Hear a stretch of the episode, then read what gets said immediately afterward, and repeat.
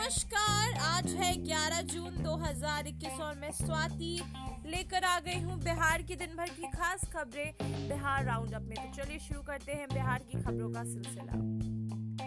बिहार के लोगों को काम की तलाश में अब प्रदेश के बाहर का रुख नहीं करना पड़ेगा। प्रदेश के लोगों के लिए बिहार में ही उन्हें काम देने के लिए बिहार सरकार योजना बना रही है। बिहार के उद्योग मंत्री सैयद शहनवाज हुसैन ने कहा है कि राज्य में टेक्सटाइल्स एवं लेदर उद्योग को बढ़ावा देने के लिए एक विशेष कार्य योजना तैयार की गई है और जल्द ही टेक्सटाइल एवं लेदर नीति लाई जाएगी। मंत्री हुसैन ने शुक्रवार को पत्रकारों से बातचीत करते हुए कहा कि बिहार को टेक्सटाइल एवं लेदर उद्योग का हब बनाया जाएगा। मांझी और आरजेडी के बीच क्या बन रहा है? कोई नया समीकरण? तेज प्रताप ने लालू से फ़ोन पर कराई जीतन राम मांझी की बात बोले मतभेद है, मन भेद नहीं। बिहार में अगले 36 घंटे के भीतर आएगा मॉनसून। कई जिलों में गरज के साथ बारी, भारी बारिश की चेतावनी। बीजेपी के विधान पार्षद संजय पासवान ने विधान परिषद की समिति से इस्तीफा दे दिया है। पिछले दिनों बिहार विधान परिषद की समितियों के पुनर्गठन में कार्यकारी सभापति अवधेश नारायण सिंह ने संजय पासवान को अनुसूचित जाति जनजाति समिति का सभापति बनाया था। पर संजय पासवान सभापति के इस निर्णय से नाराज़ होकर इस्तीफा दे दिया। बिहार में कोरोना के मामले अब तेज़ी से सिमटते दिख रहे हैं। नए मरीजों की संख्या अब लगातार कम होती जा रही है। कोरोना के दूसरे संक्रमण की चपेट में आए बिहार की हालत कुछ दिनों पहले ही ऐसी भयावह थी कि कई जिलों में सौ से अधिक कोरोना के मामले रोज़ाना सामने आ रहे थे।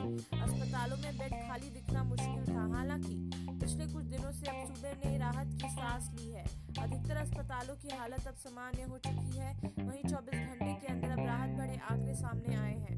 प्रदेश के आधे से अधिक ज़िले अब ऐसे पाए गए हैं जहाँ कोरोना मरीजों की संख्या 10 से उससे कम हो चुकी है। मृत्युंजय कुमार सिंह के समर्थन में उत्तर बिहार पुलिस एसोसिएशन डीजीपी पर फ़ोन नहीं उठाने का आरोप, निलंबन वापसी की मांग। मुख्यमंत्री ने redevelopment of Patna junction railway station जायजा दिए कई आवश्यक निर्देश। बिहार के लिए बाढ़ एक श्राप की तरह है। हर साल बाढ़ में लाखों घर बर्बाद हो जाते हैं। भारी जान माल की क्षति होती है। पुनर्वास योजना के तहत फिर से लोगों की ज़िंदगी पटरी में लाने के लिए लाखों करोड़ों रुपए खर्च किए जाते हैं। फिर भी बाढ़ से बर्बाद हो चुके लोगों को टीस बरकरार रहती है। बाढ़ पूर्व बांधों की मरम्मती, तटबंधों की मजबूती समेत नदी किनारे बसे गाँव की सुरक्षा को लेकर कई सब के